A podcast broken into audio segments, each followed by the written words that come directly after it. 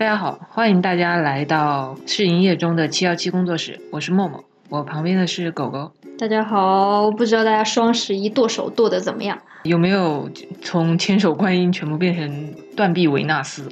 我旁边这一位剁的就还蛮夸张的，而且全都是大单，对不对？并没有好吗？最大的一单我们是结伴剁的，是我引诱你剁的，没有。但你其他的单都蛮大的啊，都是大件，而且电子产品啊。其他的单可能是为了富一生吧，所以 买了一个 Kindle。不，你还同时穷了三代，因为你还买了相机。对，所以我可能还要再穷两代。这样说起来感觉有点惨。我，那你见过有比你多的更大的单吗？很多啊，不知道大家知不知道，支付宝上有一个功能，就是刚刚双十一过完之后，就是你可以看到你的那个在某一地区你双十一的排名。那你排多少？我排的还蛮厚的，而且我跟就是我们那一小片区，我跟最大的一单，据说是差了十三万。那你还是蛮土豪的，因为我差了好几十万。是说明你们那个区比较有钱。不过我我认识的最大的一个剁手单，确实也是有大概十几万的。当时呢，那个人他是想要去买房，但是当地的政策就是说，你必须得提供结婚证，你才能去拿到那个房产证。因此呢，他就找了一个中介吧，好像，然后去找人领证，最后下单买房。光找这个，为了找这个跟他一起结婚的人，大概也就也花了十几万吧。所以综合算起来，等会儿那人是男的还是女的？那个人是个男的。那你干嘛不跟他结婚？十几万呢？做不到啊，毕竟当时户口没有在手边，没有这么迅速。所以你这个就属于不能犯，你知道吧？不是你不想，是你干不了。客观原因办不了。那其实这种就在我看来啊，就有点像是我们 LGBT 群体里面经常聊的行婚。对，所以呢，其实这期电台呢，我们就想跟大家来聊一聊行婚行不行？那到底行不行？大家就继续听下去啊。那我我觉得我们首先就是先谈是什么，再谈怎么样。你觉得行婚是什么概念？行婚呢，它其实就是形式婚姻的一个简称啊，就是说只有。双方只有一个婚姻的形式，没有实质的内容。进入婚姻的两个人，虽然说在表面上处在一个家庭，但实质上可能更多的是一种合作的关系。所以有时候我们也叫他说合作婚姻啊、协议婚姻啊，或者是说互助婚姻。因为家庭的压力啊、社会眼光各种各样的原因嘛，有些性少数的朋友就是会选择通过行婚来应对。有些呢，可能只是办一场假的婚礼，就是用场面来给大家做个交代。但是其实也有一些人会真的去领结婚证的。行婚的当事人当然是知道双方的婚姻是假的，但是呢，法律就比较固执啊，死板一点。从法律角度来看的话呢，那两个红色的小本本呢，其实就是把两个人实质上绑在一起。所以呢，比起只是通过婚姻的排场啊来做个障眼法什么的。领了结婚证的行行婚双方呢，会遭遇的问题呢就更加复杂一些。所以一开始的时候，我是很不理解为什么大家行婚的时候都一定要去领结婚证的。我也问了很多走入了行婚关系的人，然后他们给出来的理由可谓是五花八门、形形色色。我自己总结了一下呢，有一方面主要是因为结婚这件事情呀。它捆绑了非常非常多的权利，这个权利很多可能都是我们想象不到的。我举一个我最意料之外的例子，是北方人。大家知道北方冬天是有那个暖气的嘛？然后呢，这个男女双方他们是同一个单位的，他们单位规定一定要双职工才能领取暖气补贴，所以他们行婚的时候就去领了一个结婚证，因为他们想要有暖气补贴。那也有一些其他的，比如说我甚至看到有人。为了生孩子，希望这个孩子能够合法的上户口，不交社会抚养费，而跑去行婚。但是现在呢，缴纳社会抚养费基本上已经不再是单身生育上户口的一个先决条件了。所以这样的行婚呢，可能已经不是很有必要性了。当然，还有很多其他的行婚要领结婚证的理由，我就不知道要怎么归类了。比如说有一个朋友，他就跟我讲说，他可能要行婚。那我就说你行婚可以，但是我建议你不要领证，因为领证之后可能会有很多很多很复杂的法律问题。结果他说不行，我必须领证，我就觉得很奇怪。我问他为什么，他说因为我们家有一个亲戚是检察官，所以我结婚的时候他一定会看我的结婚证的，我总不能去办个假证吧？那像这种理由呢，我我也是觉得很懵的，我也不知道怎么归类。讲出来呢，其实是希望大家理解，就每一个人呢，他自己有自己所生活的环境，有不同的家庭背景，所以他可能会做出一些在我们看来不是那么懂的选择。但是每个人的选择呢，都有他自己的原因，也只能说理解吧。是否领证呢？是行婚当中的一个方面，还有一个大家都比较关注的一个点呢，就是财产。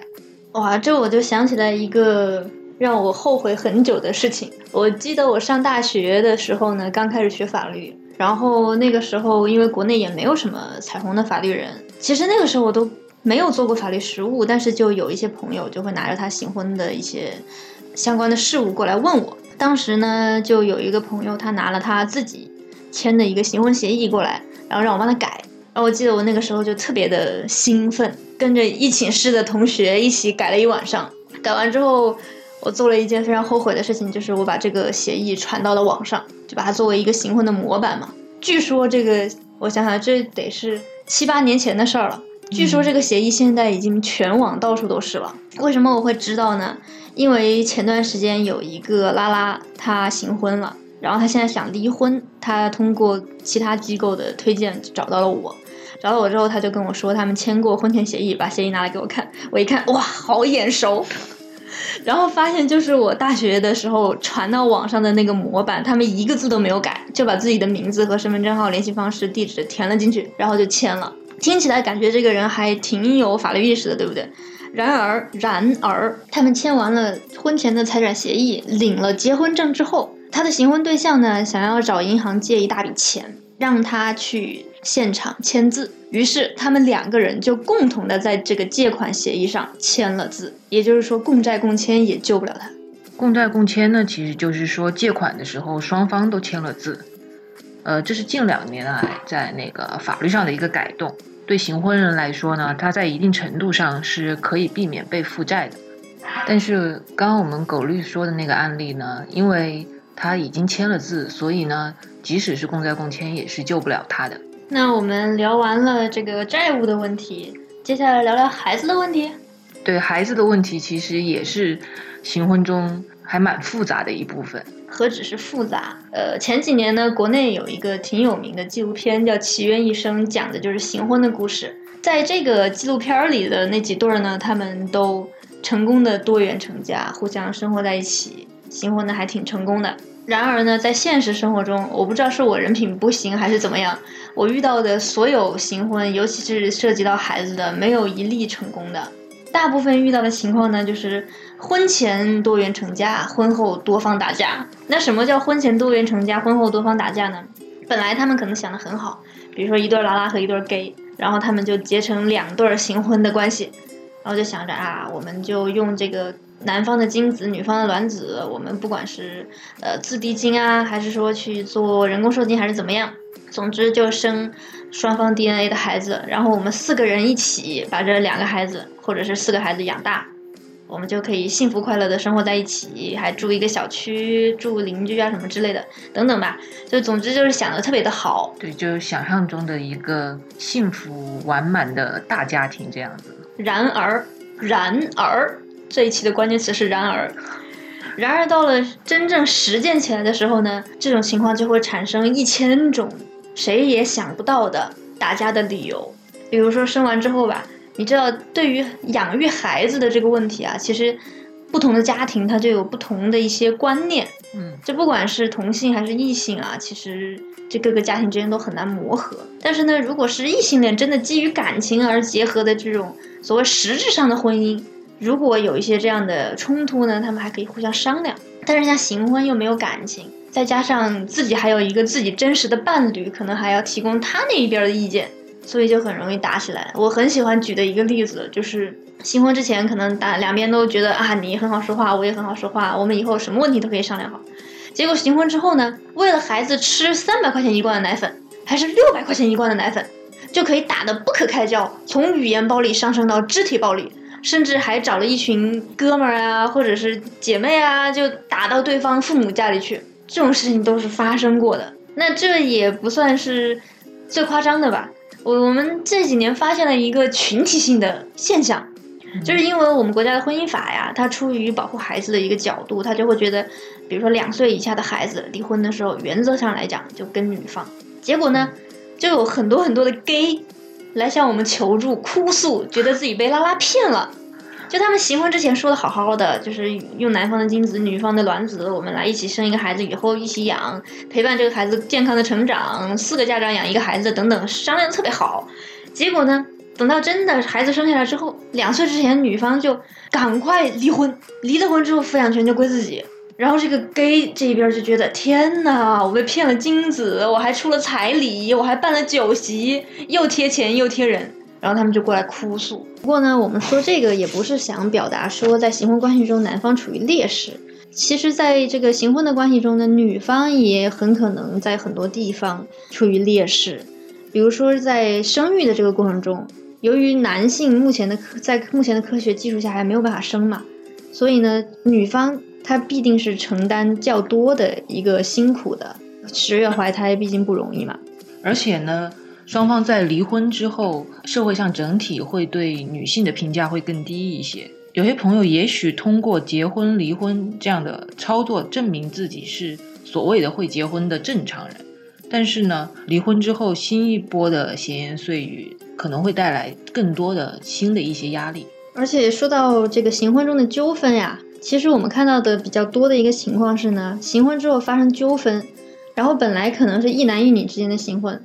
后来就变成了女方的女朋友和男方的男朋友加入进来，四个人一起吵架，吵到后面的结果呢，往往是去对方家里帮对方出柜。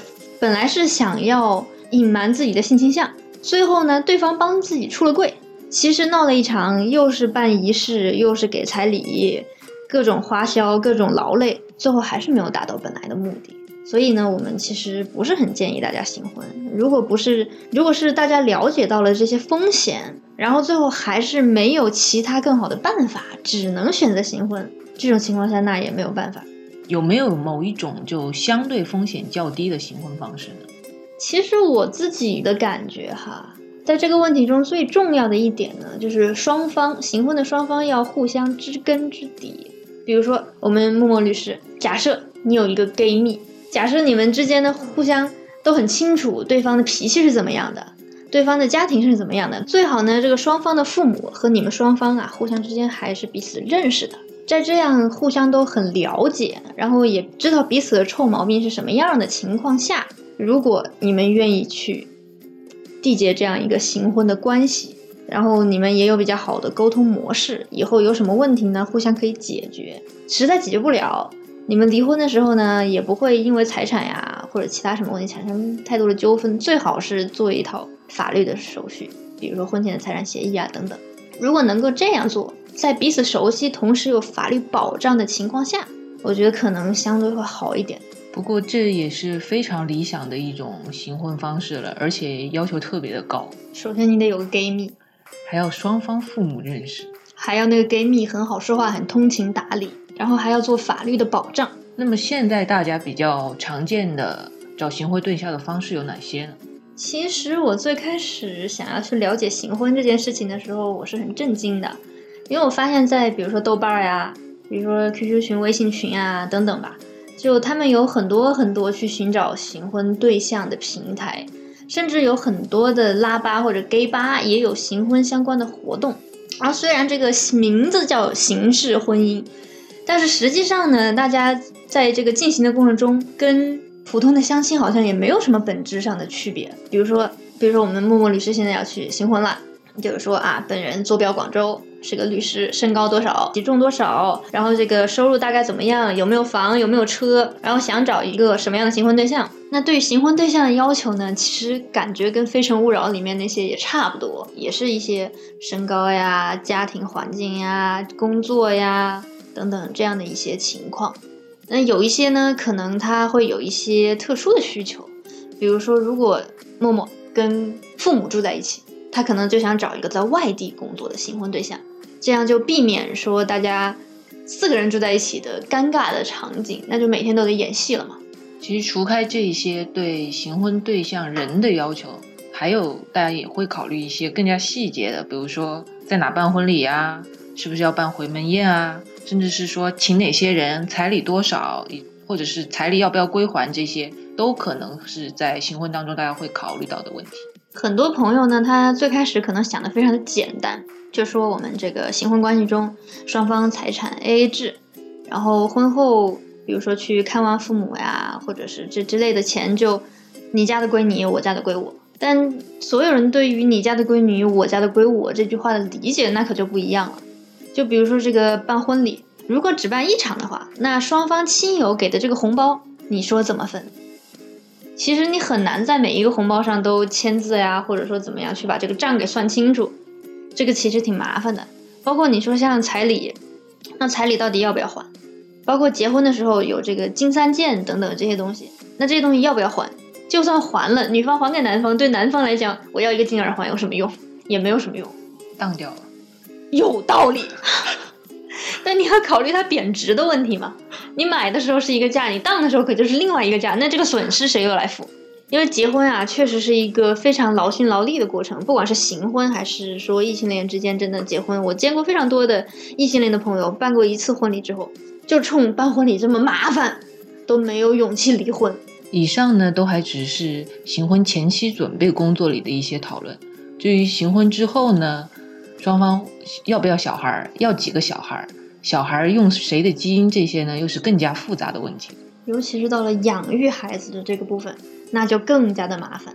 因为双方呢，如果各自都还有伴侣的话，那就是四个人，四个家庭。这四个家庭的家长对于如何养育孩子，他的意见很有可能都是不一致的，所以就会产生一系列纠纷。很多本来互相都觉得我们之间还挺合拍的，什么问题都能商量好的人。但是当孩子出生之后，可能就一切都泡汤了。说到养育孩子呢，其实也就涉及到行婚关系的长短问题。长期呢，就是行婚双方保持婚姻关系稳定，平时基本不在一起生活，可能就是逢年过节呀、家庭聚会啊，一些必须需要两个人同时在场的情况下才一起现身。有些短期的行婚呢，可能就最终的目的就是离婚。用离婚去堵住那些认为他们不结婚啊就是不正常人的嘴。其实还有一种操作，有的人呢，他先领个结婚证，办一个结婚典礼，然后再偷偷的去民政局离婚，但是不告诉大家。于是呢，亲朋好友就一直觉得他们两个人还在婚姻关系中，这其实也是一种操作。嗯，果然高手在民间。其实行婚是一个非常复杂的问题，我们今天所讲的呢，只是一个概况。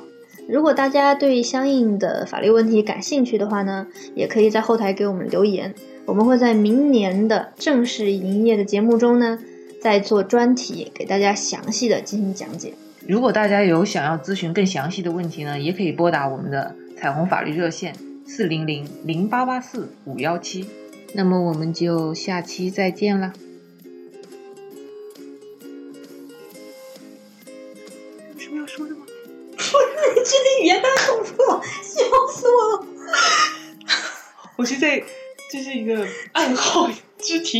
你你动作可以小一点，你动作那么大就很容易笑场，你知道吗？我动作我动作挺小的，好吧？你都这样了还笑？